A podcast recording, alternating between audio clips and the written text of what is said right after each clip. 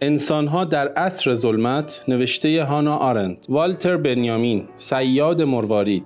پدرت در جرفایی به بالای پنج مرد آرمیده است و از استخوانهایش مرجان می‌سازند و دو چشمانش مرواریدند در او چیز تباه شونده ای نیست. که از او تحولی دریایی نباشد و به چیزی گرانمایه و شگفت بدل نگردد. تا جایی که گذشته به صورت سنت منتقل شده دارای اقتدار است تا جایی که اقتدار خود را به صورتی تاریخی پیش می نهد سنت می شود والتر بنیامین می دانست که گسست در سنت و از دست دادن اقتداری که در زمان حیات او رخ داد جبران ناپذیر است. او نتیجه گرفت که باید راه های تازه ای را برای خود با گذشته کشف کند. بنیامین هنگامی در این زمینه به استادی بدل شد که کشف کرد انتقال پذیری گذشته با گفتاورد پذیری آن جایگزین شده و به جای اقتدار آن قدرتی عجیب و غریب سر برآورده تا به تدریج در زمان حال جاگیر شود و آن را از آرامش خیال آرامش بیمعنای آسود خاطری محروم کند. گفتاوردها در آثار من مانند راهزنان کنار جاده اند که مسلحانه یورش می‌برند و بار اعتقاد آدم عاطل را سبک می‌کنند. این کشف کار کردن مدرن گفتاوردها از نظر بنیامین که نمونه اش کار کراس بود از دل نومیدی زاده شد. نه نومیدی از گذشته که حاضر نیست نور خود را بر روی آینده بپاشد و بگذارد ذهن آدمی در تاریکی پرسه زند. آن گونه که نزد توکویل میابیم بلکه نومیدی از زمان حال و تمنای ویران کردن آن. بنابراین نیروی گفتاوردها نه توانایی پاسداری که پالایش است. برکندن از بافتار ویران کردن با این همه کاشفان و عاشقان چنین نیروی ویرانگری در اصل از نیت سراسر متفاوتی الهام گرفته بودند. نیت پاس داشتن و حفظ کردن و تنها از آن رو که آنها به خود اجازه ندادند فریب حافظان حرفه‌ای را بخورند که همه جا در پیرامون آنها بودند. سرانجام کشف کردند که نیروی ویرانگر گفتاوردها تنها نیرویی است که هنوز امیدی در بر دارد که چیزی از این دوره جان سالم به در خواهد برد. درست به سبب آنکه از بافتار تاریخی خود کنده شده است. در این شکل پار نوشتارهای اندیشه گفتاوردها وظیفه ای دوگانه دارند. جریان داشت را با نیروی استعلایی متوقف می کنند و در عین حال در درون چارچوبی که عرضه می دارند تمرکز می کنند از نظر وزن آنها در آثار بنیامین گفتاوردها تنها با استشهادهای ناهمگون از کتاب مقدس در رساله های صده های میانی قابل مقایسند. بیشتر آوردم که گردآوری شور و عشق اصلی بنیامین بود. این حالت که او خود کتاب شیدایی مینامید. خیلی زود در زندگیش آغاز شد ولی به سرعت به خصلت منحصر به فرد بدل شد. بیش از آن که خصلت شخص او باشد ویژگی آثار او شد. گردآوری گفتاوردها.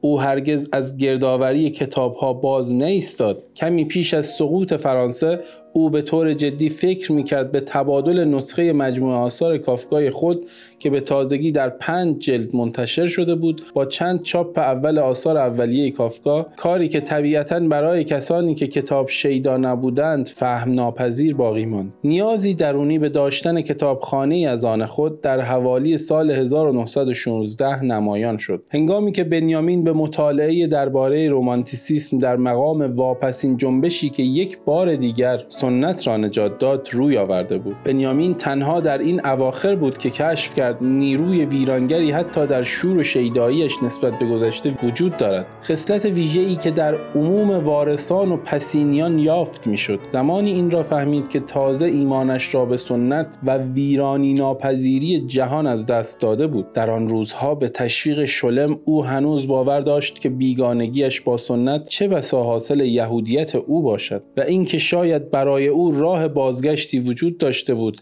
همانطور که برای دوست او که در حال آماده شدن برای رفتن به اورشلیم بود وجود داشت. او به اندازه کافکا در این مسیر دور نرفت. کافکایی که به هر حال تلاشهایش آشکارا نشان داد که هیچ سودی در هیچ چیز یهودی نمی بیند مگر قصه های حسیدیمی که بوبر آنها را برای کاربرد مدرن آماده کرده بود. به سمت هر چیز دیگری که رانده می شوم دوباره جریان با بادی مرا از آنجا می‌کند. آیا او در آن زمان به رغم همه تردیدها باید به گذشته آلمانی یا اروپایی باز میگشت و از سنت ادبیات آن یاری میجست؟ قاعدتا باید در اوایل دهه 20 پیش از روی آوردن بنیامین به مارکسیسم مسئله به این شکل در ذهن او ظهور یافته باشد. زمانی که او عصر باروک آلمانی را موضوع رساله استادی خود قرار داد انتخابی که به خوبی ابهام کل این توده هنوز حل نشده مسائل را نشان می دهد. در سنت ادبی و بوتیقایی آلمان باروک به استثنای آواز دست جمعی کلیسای بزرگ آن دوره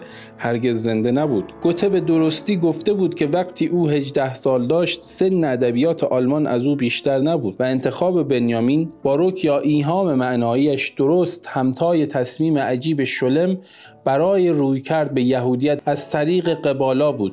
یعنی آن بخشی از ادبیات عبری که در چارچوب ادبیات یهودی به مسابه سنت یهودی که همواره رایحه زننده نوعی بدنامی داشت منتقل نشده و انتقال ناپذیر است. امروزه می توان گفت که هیچ چیز به اندازه تصمیم برای مطالعه در این رشته ها به معنای روشنی نشان نداد که چیزی به نام بازگشت وجود ندارد. چه بازگشت به سنت آلمانی چه اروپایی چه یهودی. این اعترافی ضمنی بود که گذشته تنها از طریق چیزهایی مستقیما سخن می‌گوید که به نسل بعد منتقل نشده و در نتیجه فروبستگی نمایان آنها به زمان حال درست از سرشت شگفت آنها مایه می‌گیرد.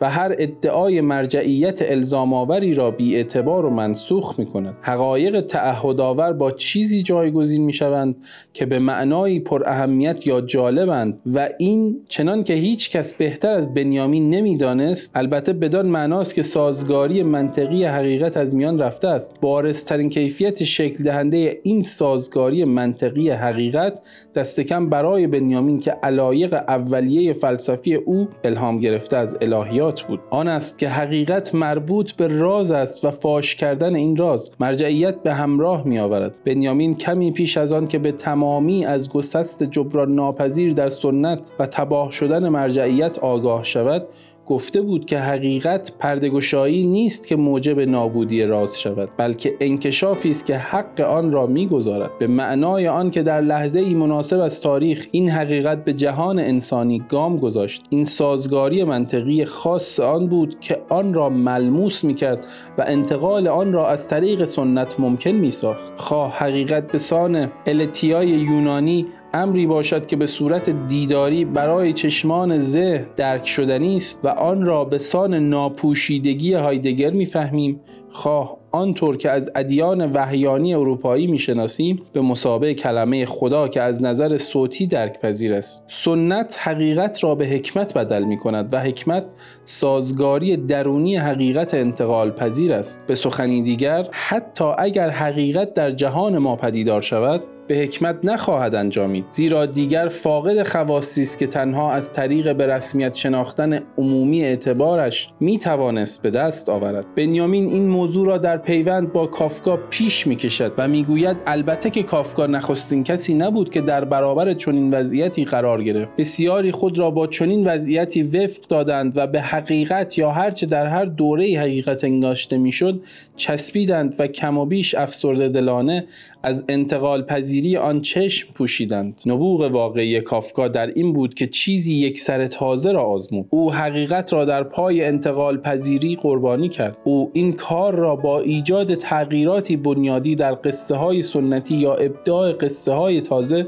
به سبک سنتی انجام داد. با این همه آن گونه که داستانهای هگادایی از تلمود مایه می گرفتند اینها چندان در آموزه های سنتی ریشه نداشتند و برعکس به طور غیرمنتظره به صورت سنت چنگ میکشیدند. حتی قور و قواسی کافکا در جرفای دریای گذشته این خاصیت دوگانه را داشت. میل همزمان به حفظ و حدم گرچه حقیقتی در آن بود. او می‌خواست آن را حفظ کند حتی اگر تنها دلیل آن زیبایی نهفته در امری رو به نابودی باشد. از سوی دیگر او می‌دانست که هیچ راه مؤثر دیگری برای گسست از تلسم سنت نیست جز بریدن مرجانها و مرواریدهای گرانمایه و شگفت. از چیزی که به صورت سخت پیکر واحدی به ما منتقل شده است. بنیامین این ابهام رفتار در قبال گذشته را با تحلیل شور و شوق کلکسیونری که خود هم نمود نمونه آن بود نشان داد. گرد آوردن از انگیزه های گوناگونی سرچشمه می‌گیرد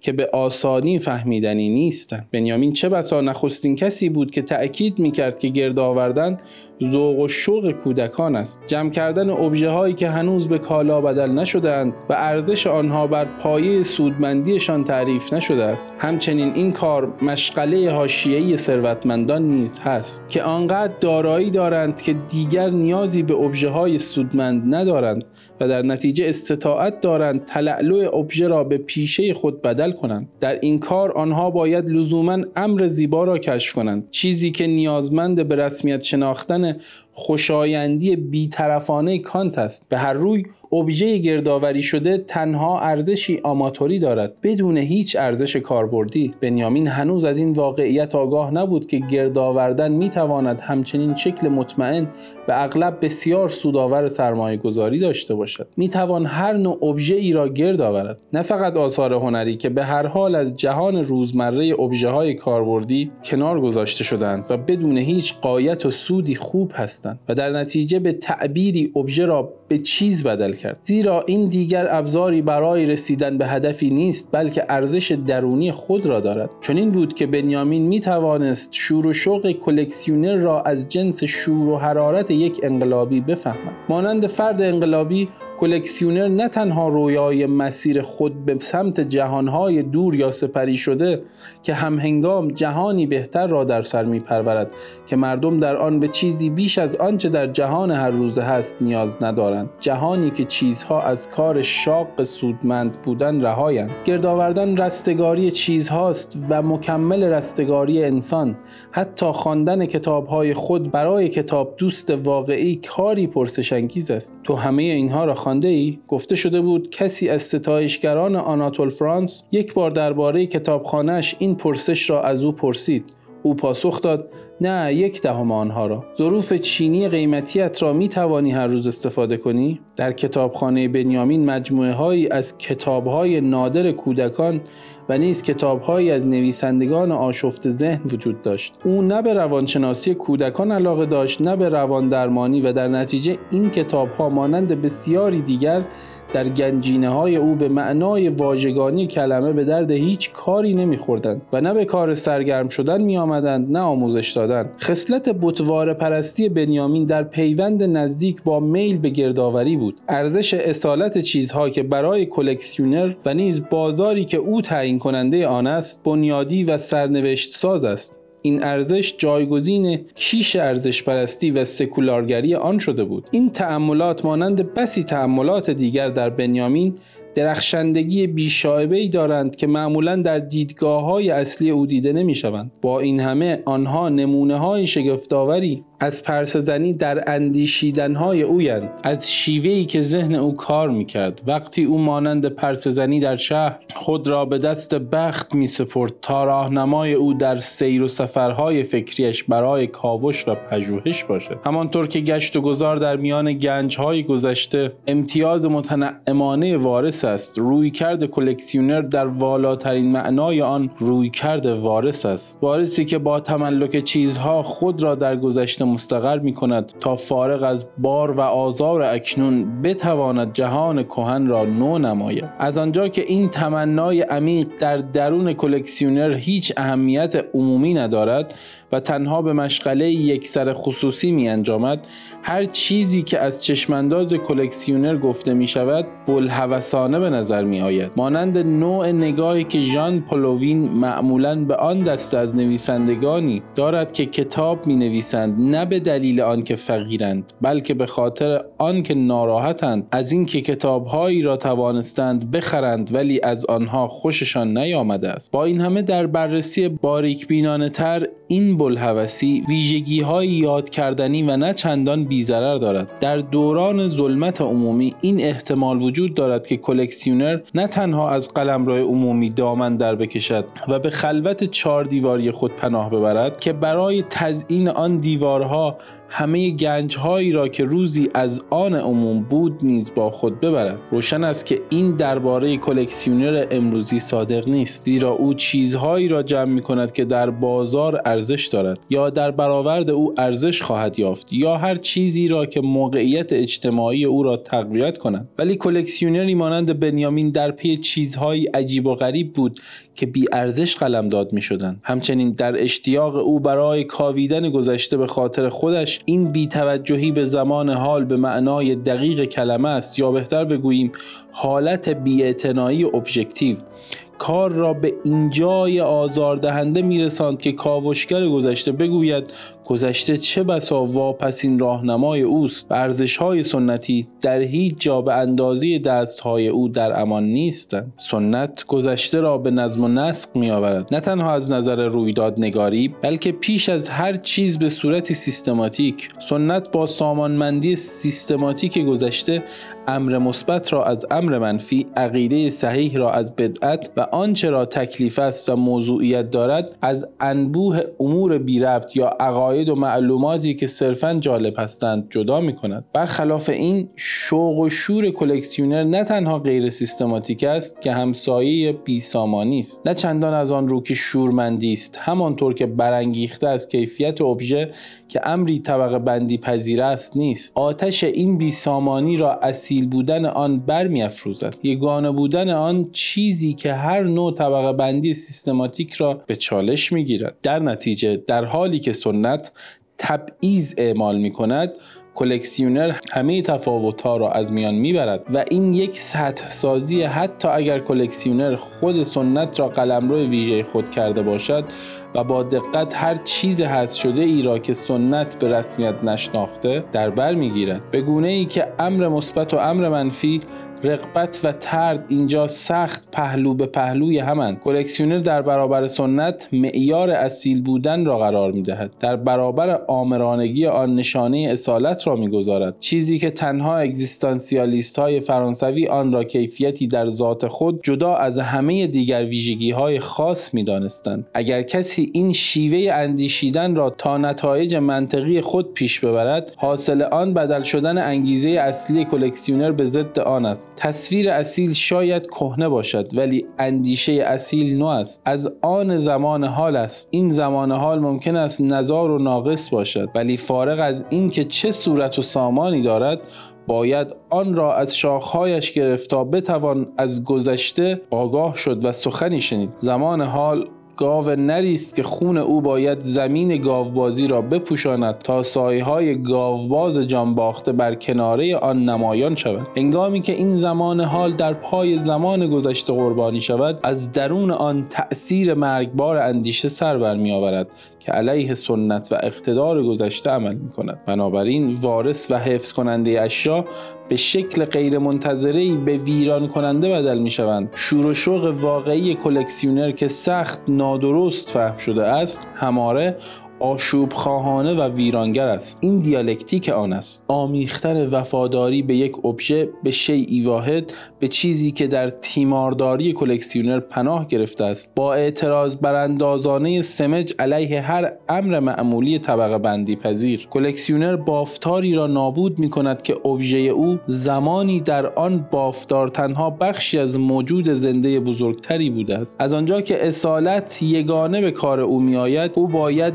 ابژه برزیده را از هر چیز معمولی بپالاید. چهره کلکسیونر پدیده از مد افتاده چون پرسزن می تواند چون این ویژگی های چشمگیر مدرنی را در بنیامین به خود بگیرد زیرا تاریخ خود یعنی گسست از سنت که در آغاز این صده صورت گرفت. او را از برداشتن بار وظیفه ویرانسازی رهانید و او تنها نیاز داشت تا به تعبیری خم شود و تکه های با ارزش را از توده انبوه بازمانده های گذشته بردارد. به سخن دیگر چیزها خود خود را ارائه کردند. به ویژه به کسی که با عزمی جزم رو رویاروی زمان حال ایستاده بود. جنبه ای که پیش از این تنها از چشمانداز بلحوثانه کلکسیونر کشف شدنی بود. نمی‌دانم تقارن تمایلات از مدافتاده خود با واقعیت های زمانه را چه وقت کشف کرد. باید در میانه دهه 20 بوده باشد.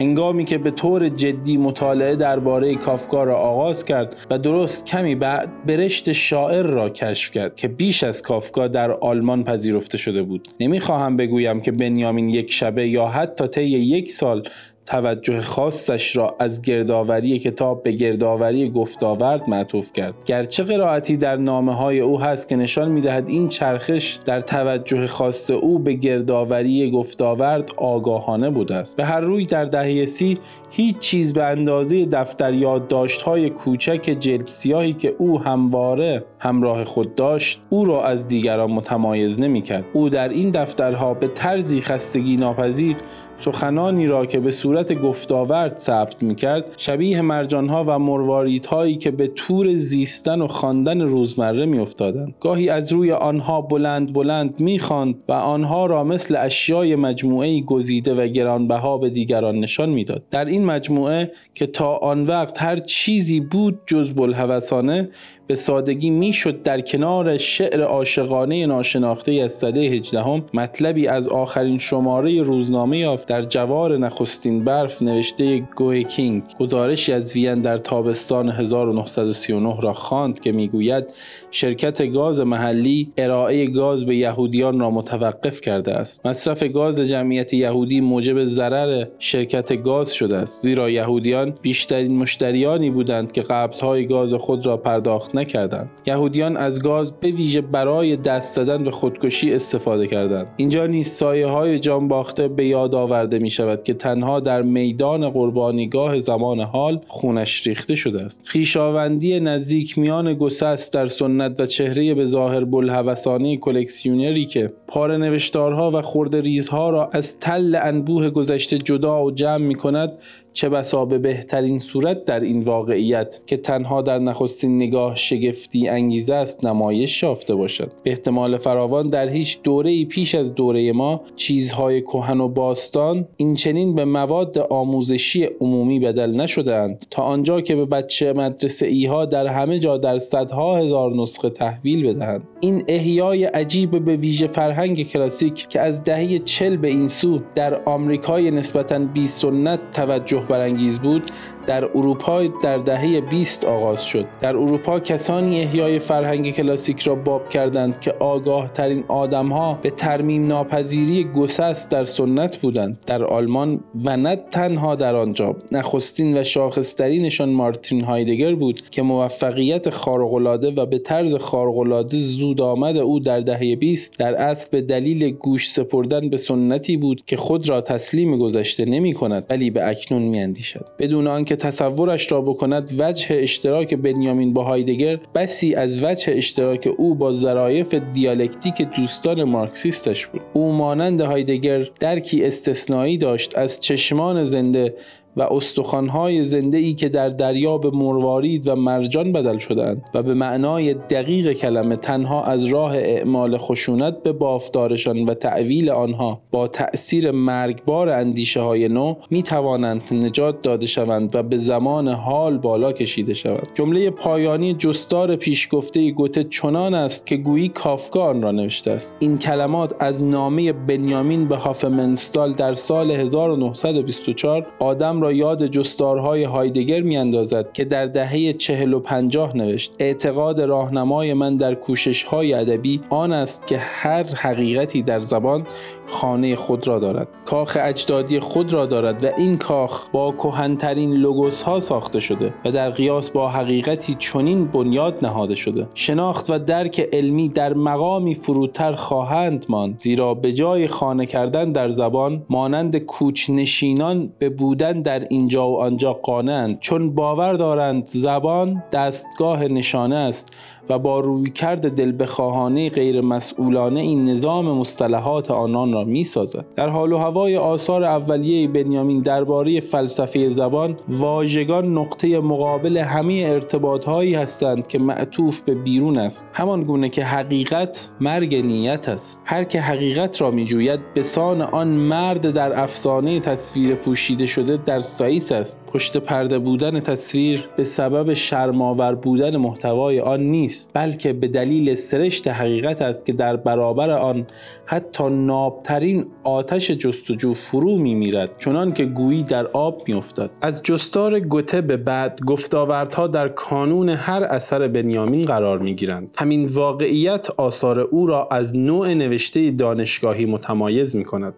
این کارکرد گفتاوردهاست که راستی دیدگاه ها را بیازمایند و آنها را مستند کنند به جای آنکه به گوشه پانوشت ها پرتاب شوند. برای بنیامین این به هیچ رو پذیرفتنی نیست. هنگامی که مشغول مطالعه درباره تراژدی آلمانی بود به مجموعه بیش از 600 گفتاورد خود که به طور سیستماتیک و روشن سامان داده بود مباهات کرد. شبیه دفتر یادداشت های دیگرش این مجموعه صرفا تلمباری از بریده های آثاری نیست که قرار است در نوشتن پژوهش به کار آیند بلکه گفتاوردها اثر اصلی را می‌سازند و نوشتن پژوهش خود امری ثانوی است. اثر اصلی در جدا کردن پاره نوشتارها از بافتارشان و سامان دادن دوباره آنها به شیوه ای شکل می گیرد که همدیگر را تشریح می کنند و می توانند در سیالیتی آزاد دلیل وجودی یکدیگر را ثابت کنند. بی تردید این نوعی منتاج سورالیستی بود. ایدئال بنیامین در تولید اثری که سراسر از گفتاوردها تشکیل شده باشد اثری که چنان استادانه تدوین شود که بتواند فارغ از هر متن همراهی باشد ممکن است کاری به قایت بلحوثانه و تا بن دندان خودویران نگر به نظر آید و حیرت برانگیزد. ولی این بیش از تجربه های سورالیستی معاصر که انگیزه های مشابه داشتند چنین نبود. تا جایی که متن همراه نویسنده نویسنده ناگزیر می اثر باید به شکلی تراش می خورد که نیت کاوش هایی را در درون خود حفظ کند. یعنی رسیدن به ژرفای زبان و اندیشه با مت سوراخ کردن به جای حفاری از زیر خاک. یعنی با تبیین رابطه سیستماتیک یا علی میان گفتاوردها همه چیز را تباه نکردن بنیامین خوب می‌دانست که روش نوین با مت سوراخ کردن افکار تحمیلگرانه ای را به بار می آورد که با همه بیزرافتی فضل فروشانشان به عادت امروزی تقریبا جهانی تحریف ترجیح دارد. همچنین برای او روشن بود که این روش ناگزیر باید ابهامهایی پدید آورد. بیش از هر چیز برایش مهم بود از هر امری که ممکن است یادآور همدلی باشد بپرهیزد. چنان که گویی هر موضوع پژوهش خاصی پیامی آماده در بردارد که به سادگی خود را ابلاغ می کند یا می تواند به خواننده یا تماشاگر ابلاغ شود هیچ شعری به نیت خواننده گفته نمی شود هیچ تصویری برای نظارگر و هیچ سمفونی برای شنونده. این جمله که در همان اوایل نوشته شد می تواند شعاری برای سراسر نقد ادبی بنیامین باشد. نباید گمان رود که او داداییستی دیگر و خشمگین از مخاطبی بود که حتی در آن زمان به همه انواع شک وارد کردن و کلک زدن کاملا عادت کرده بود. بنیامین در اینجا با اموری اندیشیده سر و کار دارد. به ویژه آنها که برخوردار از سرشتی زبانی هند و از نظر او معنا و چه بسا بالاترین اهمیت خود را زمانی به دست می آورند که به صورتی پیشینی منحصر بر انسان تطبیق نشوند. برای نمونه می توان از زندگی یا لحظه ای فراموش نشدنی سخن گفت. حتی اگر همه انسانها آن را فراموش کرده باشند. اگر سرشت چنان زندگی یا لحظه ای اقتضا کند که فراموش نشود آن گزار کاذب نخواهد بود. بلکه تنهایی ادعایی است که انسانها آن را تحقق نبخشیدند یا شاید هم ارجاعی است به قلمرویی که پیش از این در آن تحقق یافته. یعنی علم الهی. بنیامین بعدها این پس زمینه الهیاتی را وامی نهد ولی خود نظریه و نیز روش با مت سوراخ کردن را نگه می‌دارد.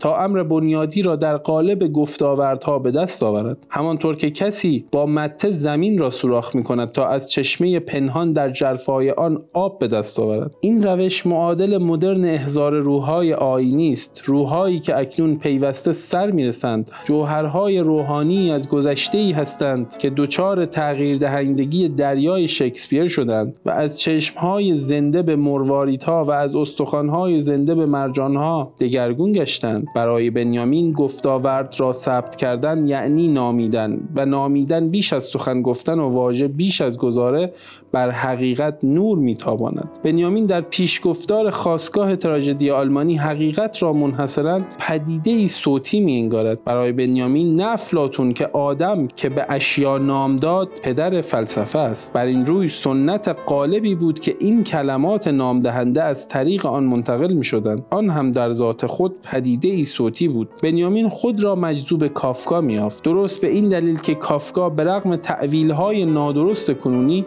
هیچ دوربینی یا شهودی پیامبرانه نداشت بلکه به سنت گوش می سپرد و آن کس که می شنود به دشواری می تواند نبیند. دلایل موجهی وجود دارد برای توضیح این مسئله که چرا علایق فلسفی بنیامین از آغاز بر گرد فلسفه زبان می گشت و چرا سرانجام نامیدن از راه ثبت گفتاورد برای او یگان راه ممکن و مناسب برخورد با گذشته بدون یاری سنت بود. هر دوره ای که گذشته خواستش به اندازه گذشته ما شکپذیر و مسئله دار شده است باید سرانجام با پدیده زبان رویارو شود. زیرا زبان است که گذشته را به شکلی محو ناشدنی در بر دارد و یک بار برای همیشه مانع همیشه کوشش ها برای رها شدن از آن شود. شهر یونانی مادامی که ما واژه سیاست را به کار می‌بریم در نهفت هستی سیاسی ما به بودن ادامه می‌دهد. یعنی در نهفت دریا. این همان آشفتگی و بیسامانی که معناشناسان از آن سر در نمیآورند. حق یک پارچه با آنان است. در تحلیل نهایی همه مسائل مسائل زبانی هند. آنها تنها پیامدهای آنچه را می‌گویند در نمییابند. بنیامین هنوز نمی‌توانست ویتگنشتاین را بخواند چه رسد به جانشینان او. با این همه درباره این امور بسیار می‌دانست. زیرا از آغاز مسئله حقیقت خود را برای او به مسابه وحی وانموده بود که باید شنیده شود. یعنی در قلمرو صوتی مابعد و طبیعی قرار دارد. در نتیجه برای او زبان به هیچ روی در وهله نخست استعداد سخن گفتن نیست که انسان را از دیگر جانوران متمایز می کنند بلکه به عکس جوهر جهان است که سخن از آن مایه می گیرد از غذا اینجا به موضع هایدگر نزدیک می شود که انسان تنها زمانی می تواند سخن بگوید که حرف بزند و کلمات را بر زبان بیاورد. بر این روی یک زبان حقیقت وجود دارد که سپردگاه آرام و حتی خاموش رازهای نهایی است و اندیشه سراسر درگیر و دل مشغول آن است. این زبان واقعی است که به محض آن که از زبانی به زبان دیگر ترجمه شود هستی آن را نسنجیده فرض و مسلم می‌گیریم. از همین روز که بنیامین در کانون جستار وظیفه مترجم گفتاوردی خیره کننده از مالارمه می‌گذارد. اینکه زبانهای گفتاری در وجوه رنگارنگ و گونه خود به تعبیری به سبب قوقا و هیاهوی بابل مانندشان سخن نامیرا را که نمی‌تواند حتی به اندیشه درآید خفه می کنند زیرا اندیشیدن نوشتن بدون ابزار یا نجواست نوشتنی خاموشانه است. از این روی زبان گفتاری نمی‌گذارد آوای حقیقت با قدرت مادی و روشنی محسوس بر روی زمین شنیده شود. فارغ از بازنگری های نظری که بعدها بنیامین در این باورداشت های الهیاتی ما بعد و طبیعی صورت داد رویکرد اصلی او که در سراسر پژوهش های ادبیش تعیین کننده بود ثابت باقی ماند. نه پژوهش درباره کارکردهای فایده اندیشانه یا رسانشی آفریده های زبانی که کوشش برای فهم آنها در قالب شفاف و سرانجام بس پاره آنها به مسابه پاره گفتارهای نارسانشی و نانیتمند جوهر جهان. این به چه معناست؟ جز آن که بنیامین زبان را به مسابه پدیده‌ای در بن شاعرانه می‌فهمید و این درست همان چیزی است که واپسین جمله گزینگویه مالارمه به روشنی تمام می‌گوید. تنها اگر شعر وجود نداشت این می‌توانست درست باشد. شعر که از نظر فلسفی کاستی زبانها را جبران می کند مکمل اعلای آنهاست. همه اینها گرچه به شیوهی کمی پیچیده تر چیزی جز آنچه پیشتر آوردم نمی‌گویند. ما در اینجا در برابر امری هستیم که شاید سراپا یگانه نباشد ولی بیگمان سخت نادر است. قریحه شاعرانه اندیشیدن. این اندیشیدن مایه گرفته از زمان حال به صورت پاره اندیشه هایی عمل می کند که از چنگ گذشته بیرون می کشد و نزدیک خود گرد می آورد به سان سیاد مرواریدی که در دل دریا فرو می شود نه به قصد حفاری از ته دریا و بالا آوردن مروارید بلکه از سر کنجکاوی بیقید و خیال درباره مرواریدها و مرجانهای گرانمایه و قریب آن جرفا و به روی سطح آوردن آنها این اندیشیدن نیز در نهفت گذشته فرو می جهد نه برای جان تازه دمیدن در آن و مشارکت در احیای روزگارانی سپری شده. این اندیشیدن بدان اعتقاد رهنمون می شود که هر چیز زنده محکوم به تباهی است. ولی فرایند پوسیدگی و تباهی هم هنگام فرایند شفافیت نیز هست و در جرفای دریا آنجا که هر زنده ای در آن غرق و حل می شود چیزهایی دستخوش تغییر دهندگی دریایند و در شکل و شمایل شفاف تازه به زندگی ادامه می دهند و در برابر عناصر دیگر مسون می مانند چنان که گویی دیر زمانی در انتظار نشسته بودند تا تنها سیاد مروارید به سوی آنها فرو شود و آنها را به جهان زنده فرا آورد به سان پاره اندیشه ها به سان چیزی گرانمایه و غریب و چه بسا همچون پدیده سرنمونی مانا برای ارتباط با ما آیدی صوفی underline کاپل را در اینستاگرام جستجو کنید.